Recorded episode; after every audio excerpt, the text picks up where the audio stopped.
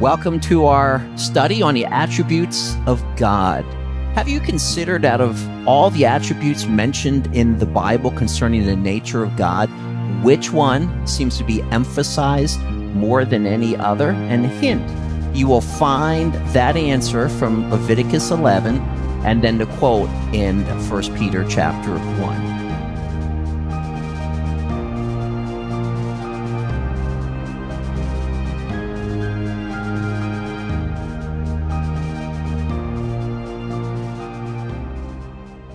One day there was a man who was talking to God.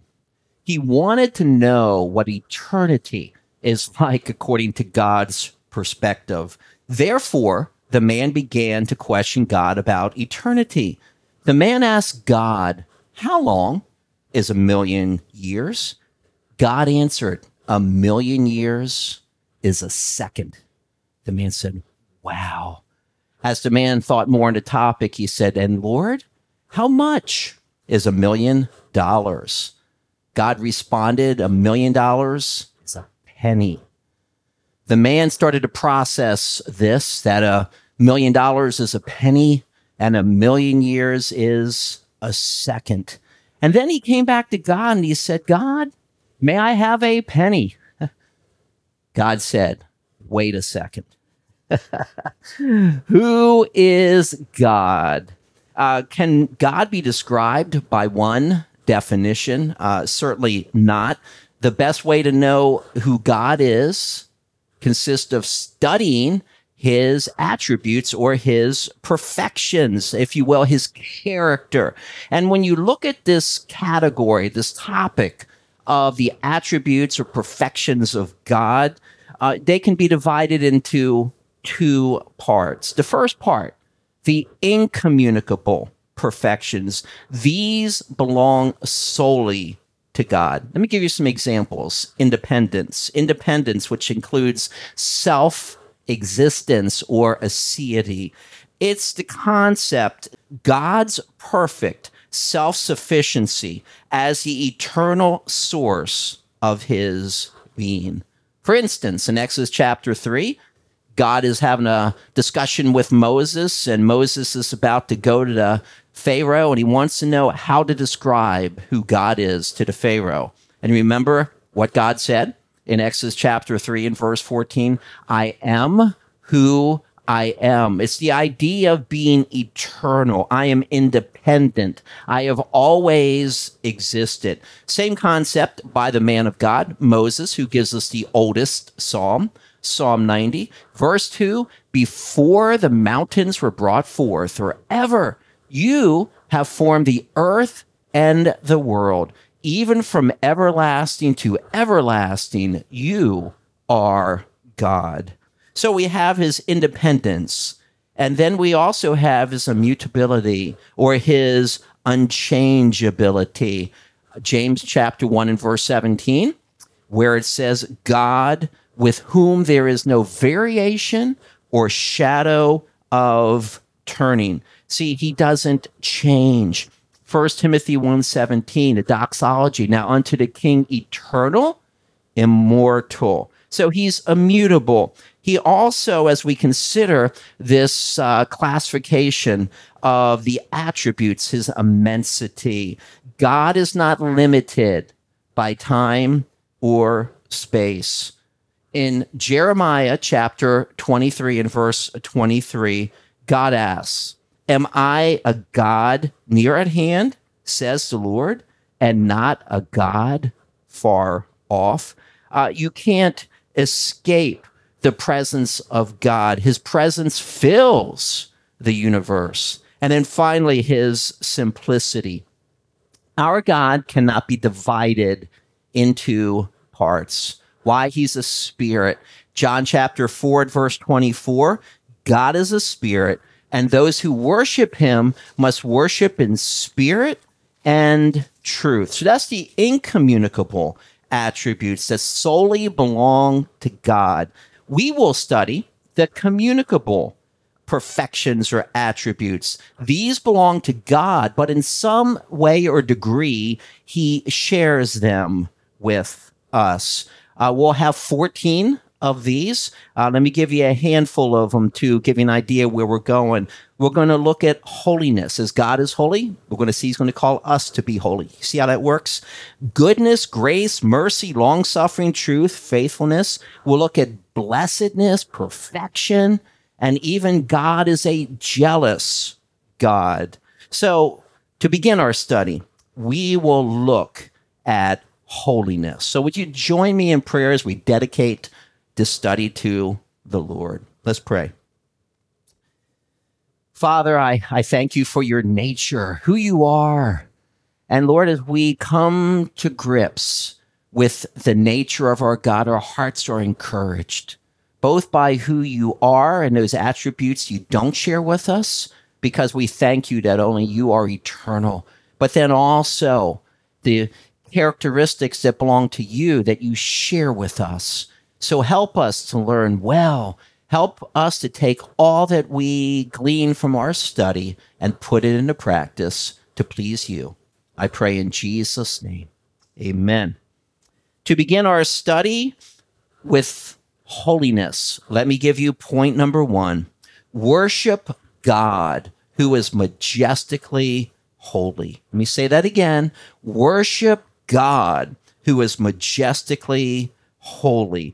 God's majestic holiness means that he is uniquely holy, absolute holiness. That's who our God is. Uh, to begin, uh, would you turn with me to the book of Exodus, please? Exodus chapter 15. It's our first song in the Bible that's recorded. God had just freed the nation of Israel uh, from captivity. They had been in that situation over 400 years. God enacted 10 plagues against the so called gods of Egypt. That's Exodus chapter 12 in verse 12. And now they've been free and they burst out into song. Moses is involved, his sister Miriam is involved. And down in verse 11, great question here Who is like you, O Lord? among the gods? The uh, answer, of course, no one. Who is like you, glorious in holiness? That's the idea here of our God. He's perfectly holy. Uh, this refers to the realm of the, sacred and it's distinct from the common or profane. So we're called to worship God who is majestically holy. A classic passage that we'll now uh, look at Isaiah chapter 6. Isaiah chapter 6. And we'll begin in verse 1. Let me read uh, to you uh, verses 1 through 8. How about that? Then I'll dissect it for you, or unpack it, as we would say. In the year that King Uzziah died, I saw the Lord sitting on a throne, high and lifted up, and the train of his robe filled the temple. Above it stood seraphim.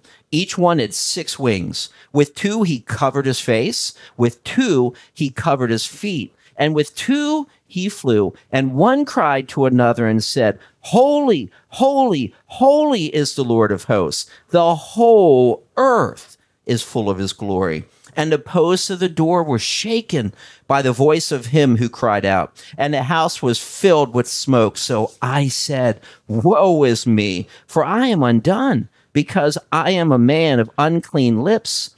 And I dwell in the midst of a people of unclean lips. For my eyes have seen the King, the Lord of hosts. Then one of the seraphim flew to me having in his hand a live coal which he had taken from the tongs from the altar. And he touched my mouth with it and said, Behold, this has touched your lips. Your iniquity is taken away, your sin is purged. Also, I heard the voice of the Lord saying, Whom shall I send? And who will go for us? Then I said, Here am I, send me. The teaching here begins with the words concerning King Uzziah's death. Uh, King Uzziah died, we believe, about 739 BC. And Isaiah records, I saw the Lord sitting on a throne, the sovereign Lord sitting upon a throne. in the New Testament, and this is fascinating, in John chapter 12 and verse 41, the one sitting upon the throne is attributed to Jesus, which I find very interesting. And what do we find about the Lord? He is high and he is lifted up. Uh, not 15 minutes away from here is a NASA location, the National Aeronautics and Space Administration, acronym NASA. I, I'm not sure how they came up with the acronym, but it is intriguing that the Hebrew verb nasa means to lift up. because when you watch one of those missiles being launched or a satellite going up or a ship or whatever it might be, what happens? You just stand in awe. And that's what is supposed to happen right here. I saw the Lord and he's high and he is lifted up. Consider this everything is below the Lord described in our text today. We have Uzziah, obviously, because he had died.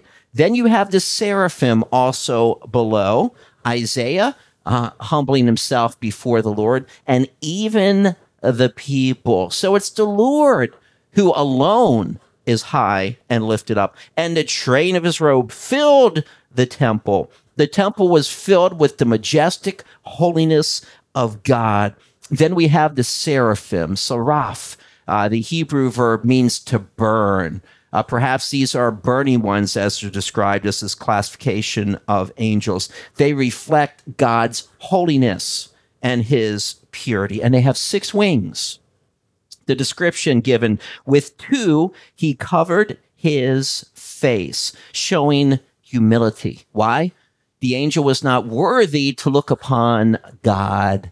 Now we have that from Exodus 33 20. No one can see his face and live. The angels recognize the holiness of God. With two, he covered his feet, perhaps the feet symbolic of service. And then finally, with two, he flew. Instant obedience, waiting upon the request from God to fly, if you will, into action. And then the words, holy, holy, holy. Uh, I was always taught this was um, referring to the Trinity. But when you study the Hebrew language, when you want to emphasize something, you repeat the word. So, for instance, with the Song of Solomon, which is the greatest song of all, it's called what? The Song of songs. When you want to go in the Old Testament and observe the place that the high priest went just one day out of the year, what's it called? The Holy of Holies. So the thrice holy statement shows that God is completely holy. You have a similar structure in the book of Revelation. God is upon the throne. It's just before the tribulation period and the angelic host and the elders uh, representing the church are at the feet there of the Lord. And what do they do when the cry goes out that he is holy, holy, and holy? They worship him. And that is what you and I are to do with our majestically holy God. We are to worship him. Why? The whole earth. See, not just the temple, is filled with his glory, and the house was filled with smoke. It's, it's a beautiful thing. It's a beautiful thing. God's glory filled the temple. So if the seraphim covered their face before God and his majestic holiness, what else can we do? Pick it up in Isaiah chapter 6 because Isaiah I believe thinks he's going to die because he has now seen the glory of the Lord. He says, Woe is me in verse 5. I am undone because I am a man of unclean lips. I dwell in the midst of a people of unclean lips. For my eyes have what? Seen the King, the Lord of hosts. But God is merciful, is he not? Then one of the seraphim flew to him, having in his hand a live coal, which he had taken with the tongs from the altar, and he touched my mouth with it and said, Behold, this has touched your lips, your iniquity is taken away and your sin purged. This is a special calling of the prophet in verse 8. And I heard the voice of the Lord saying, Whom shall I send and who will go for us? The suggestion of more than one member in the Godhead, if you will. And who will go for us? Then I said, Here am I, send me. As Paul contemplated the greatness of his God, as he wrote in the book of Romans, chapters 1 through 11, he bursts out into a doxology in verses 33 to 36. And then in verse 1 of chapter 12, I beseech you, therefore, brethren, by the mercies of God, that you present your bodies a living sacrifice, wholly acceptable to God, which is your reasonable service. Do not be conformed to this world, but be transformed by the renewing of your mind. But there's a presentation. As Isaiah got caught up in the greatness and the glory of God's majestic holiness, you and I also need to present ourselves before a holy God and say, Use me. The great revivalist Charles Finney had made the statement a revival is nothing else than a new beginning of obedience to God. So we need to worship our God who is majestically holy. And let me ask you this what difference would it make to the church of Jesus Christ if we actually imitated his holiness?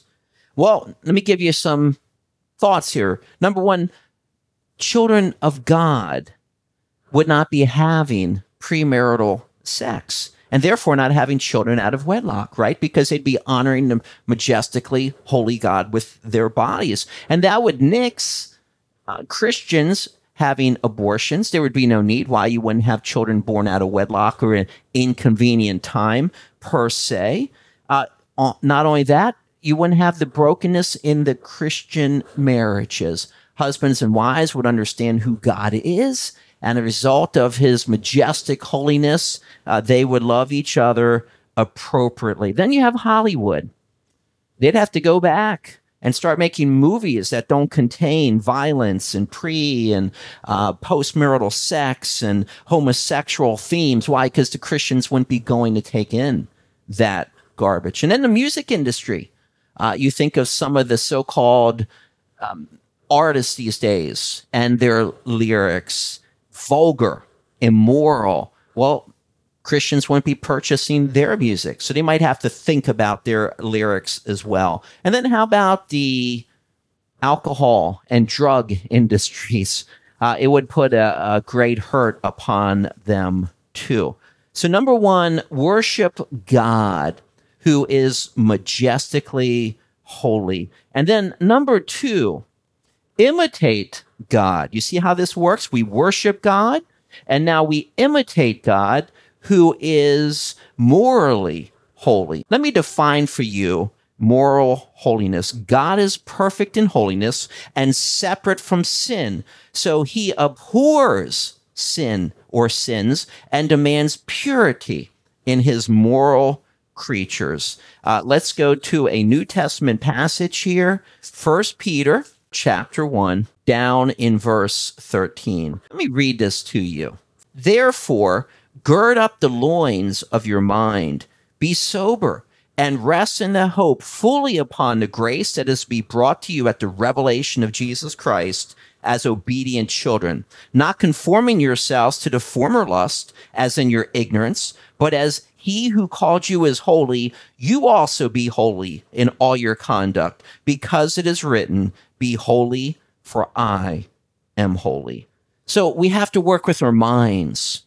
Uh, we have to make sure that we're not taking in the things that we should not be taking in. We have to be sober. We have to trust upon the grace of God. We need not to go back to our former lusts. Later in this same book, in chapter four, in the first few verses, it's the will of God now that we walk with him and don't go back to that partying and carousing and things that we did prior to coming to Christ. So very important. But you'll notice here where Peter takes us. He takes us to the word of God.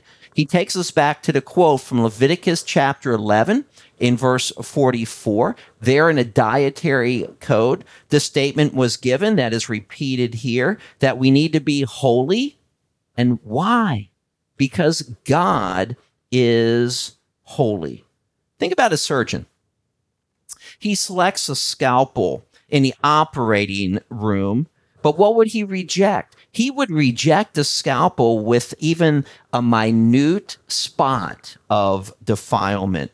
See, the reality is, regardless if it's just mildly contaminated or the whole scalpel was blemished, you come up with the same effect. It would not be the appropriate thing to do for surgery. See, God wants to use uncontaminated instruments. He wants us to be holy. He chooses to use those that are holy and calls us to imitate God's moral holiness because He is holy. You and I are now to be holy. And by the way, we are to pursue this.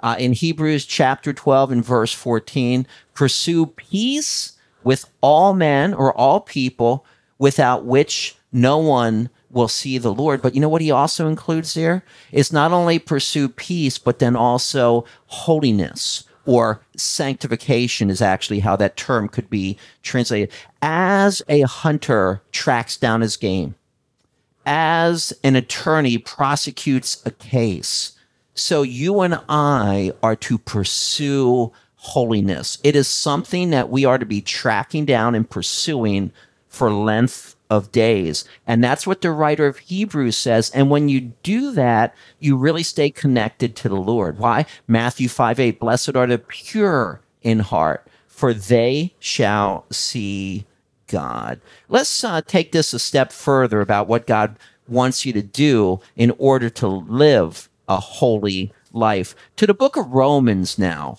Romans chapter 6. Romans chapter 6 in the section of sanctification. And uh, Paul begins the chapter uh, with giving a picture of water baptism and being associated with the death and the resurrection of Jesus. That's verses 1 through 4, because we're positionally co-crucified with Christ. Doesn't Paul say that in Galatians 2.20? When Christ died positionally, because we're seated with Christ in the heavenly places, we died.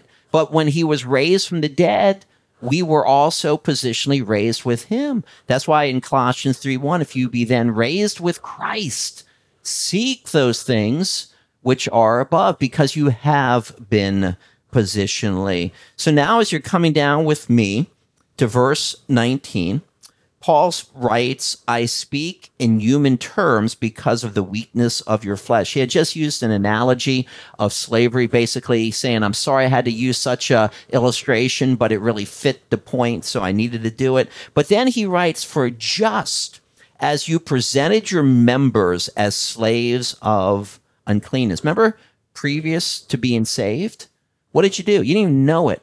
Your mind, your eyes, your mouth, your body uh, they were dedicated to those things that displeased the Lord. You were slaves of uncleanness and of lawlessness. And notice what he writes here leading to more lawlessness. It was going from bad to worse. So now, and by the way, that the thought here, so now, is talking about the immediate presence. Paul's saying, right now, guys, this is what you need to do present your members as slaves of righteousness for holiness. You got to do what it says in Romans 12. You need to present your bodies. You need to take your minds and dedicate the mind to the things of God. You need to take your lips and you need to use your speech as an ability to glorify God and that no corrupt communication should proceed out of your mouth. In essence, you to take all of you and dedicate yourself to God and to be a holy person. Why? Because God is holy. In verse 20 here, Romans 6, now in verse 20.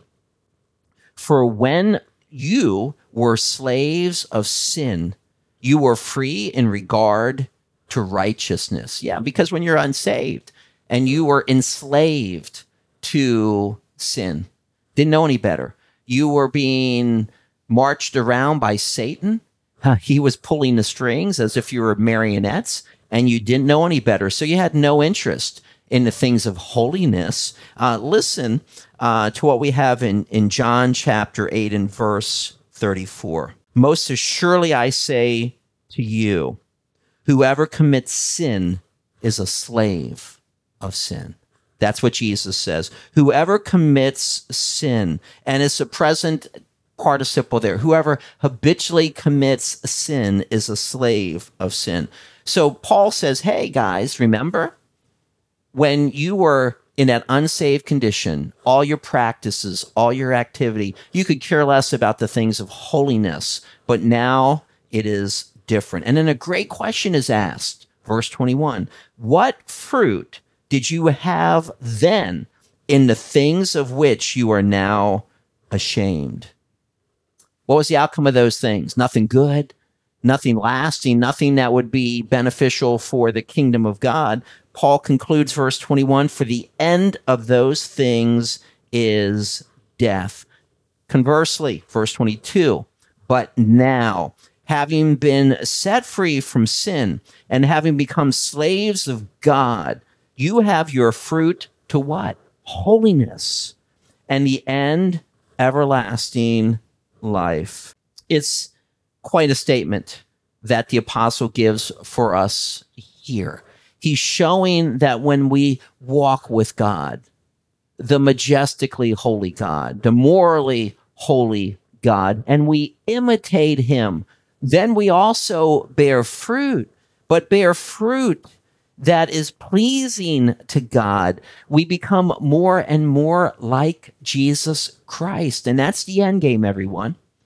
Think about Paul's words with me for just a moment. Romans chapter 8. And we know that all things work together for good to those who love God, to those who are called according to his purpose. For whom he foreknew, he also predestined to be conformed to the image of his son. You are marked out ahead of time. This goes back to eternity past, by the way. Ephesians 1 4 says, according as he, God, has chosen us in him, Jesus, before the foundation of the world, that we should be what? Holy and without blame before him in love. We are called to be like Jesus Christ. So, who is Jesus Christ? He is majestically holy.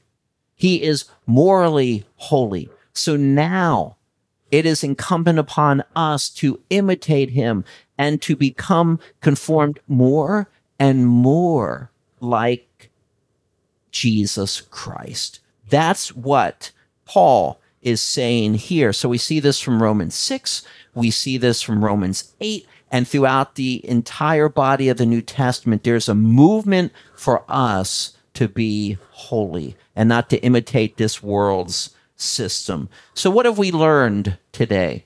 Number one, worship God who is majestically holy. When you have an account in the Bible where someone is in the presence of the Lord and they see his glory, like Isaiah, like Ezekiel in Ezekiel chapter 1, like the apostle John in Revelation chapter 1, having a vision of the resurrected and glorified Christ. Where do we find those individuals going?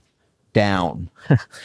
they bow very lowly because they understand that they are in the presence of a holy God and they worship him. This is what we are called to do. So we need to get into the Word of God and the Word of God in us. Why? So we can really understand this need to worship God who is majestically holy. Put that as a process that you are implementing into your life on a daily basis because he is worthy. So worship God who is majestically holy. And number two, imitate God who is morally holy. We are called to abide in Christ. Paul uses the term often walk. John uses the uh, verb meno to abide remain or continue in. Uh, either way, we are to draw close to God. We are to be individuals who are imitating the very nature of our God, the attribute of God being holy. And by the way, as I read through the scripture yearly, the one attribute, the one perfection that seems to be emphasized more than any other, all of them are equally important, is that of holiness. So I would present to you to really understand who he is. We need to imitate God who is morally holy. Join me in prayer. Heavenly Father, we thank you uh, for the commencement of our study. we thank you as we consider you today. Our hearts are humbled because you are majestically holy. Our hearts are humbled because you are morally holy and you call us to not only worship, but then to imitate you. May we take this lesson very serious. May we sit down and reflect upon these things and then make changes in order to become more like your son, Jesus Christ, that we might worship and imitate the one who is majestically and morally holy. I pray in Jesus' name. Amen. Thank you for watching today's sermon. Uh, there is a book that is the basis for the 14 lessons, Attributes of God on Fire. Uh, there are actually 10 other fire books, or you can learn more about us at colmarmanorbiblechurch.com. And then I have a foundation, Ken J. Burge Senior Foundation.com. And finally, we have a father and son podcast. We would love to have you join us. God bless you.